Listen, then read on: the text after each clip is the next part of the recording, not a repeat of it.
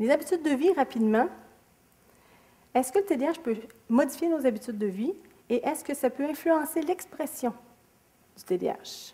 Vous devinez que oui. Au niveau du sommeil, on a plus de difficultés à s'endormir, mais aussi à aller se coucher. Se coucher, c'est plate. Il y a des gens qui procrastinent pour aller se coucher, qui font autre chose. Et à ce moment-là, on a une déprivation de sommeil avec quelqu'un qui a la misère à se lever le lendemain matin. Alors ça, c'est des choses qu'on doit vérifier.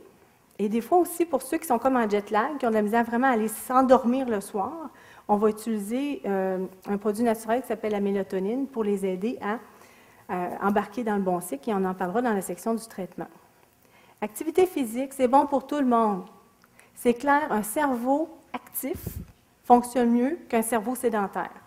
Donc, quelqu'un qui a un T D A H, tu n'as pas le choix. Bouge. OK? L'alimentation.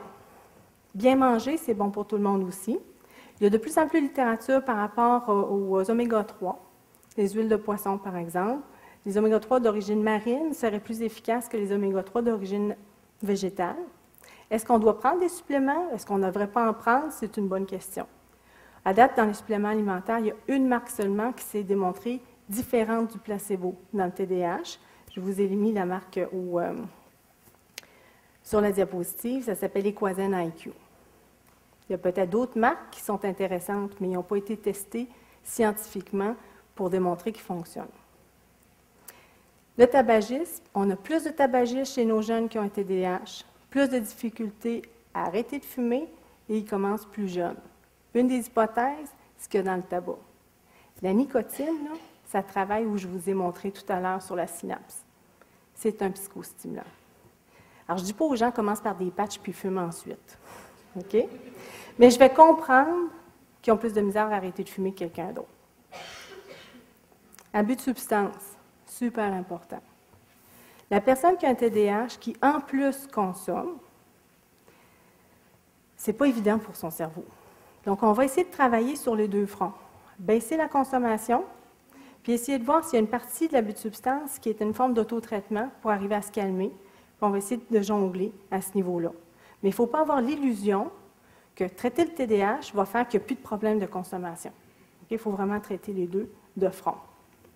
Une chose importante à savoir, dans nos traitements du T D A H, on va voir qu'on a des psychostimulants qui sont à courte action, le Ritalin, la Dexedrine. Ces produits-là, quand ils sont avalés, il n'y a pas beaucoup de potentiel d'abus.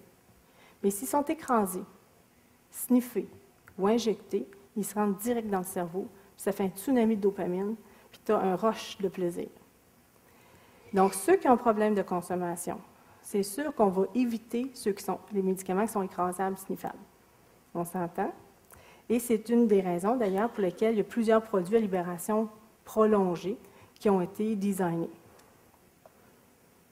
Donc, côté habitudes de vie, le T D A H peut influencer nos habitudes de vie et nos habitudes de vie peuvent aussi influencer comment le T D A H va avoir un impact. Et c'est clair qu'une bonne alimentation, viser un sommeil récupérateur, avoir, euh, faire de l'exercice physique, éviter tout ce qui est abus, puis abus, là, ça pourrait être le temps d'écran aussi, hein? euh, va aider la personne qui a un déficit d'attention.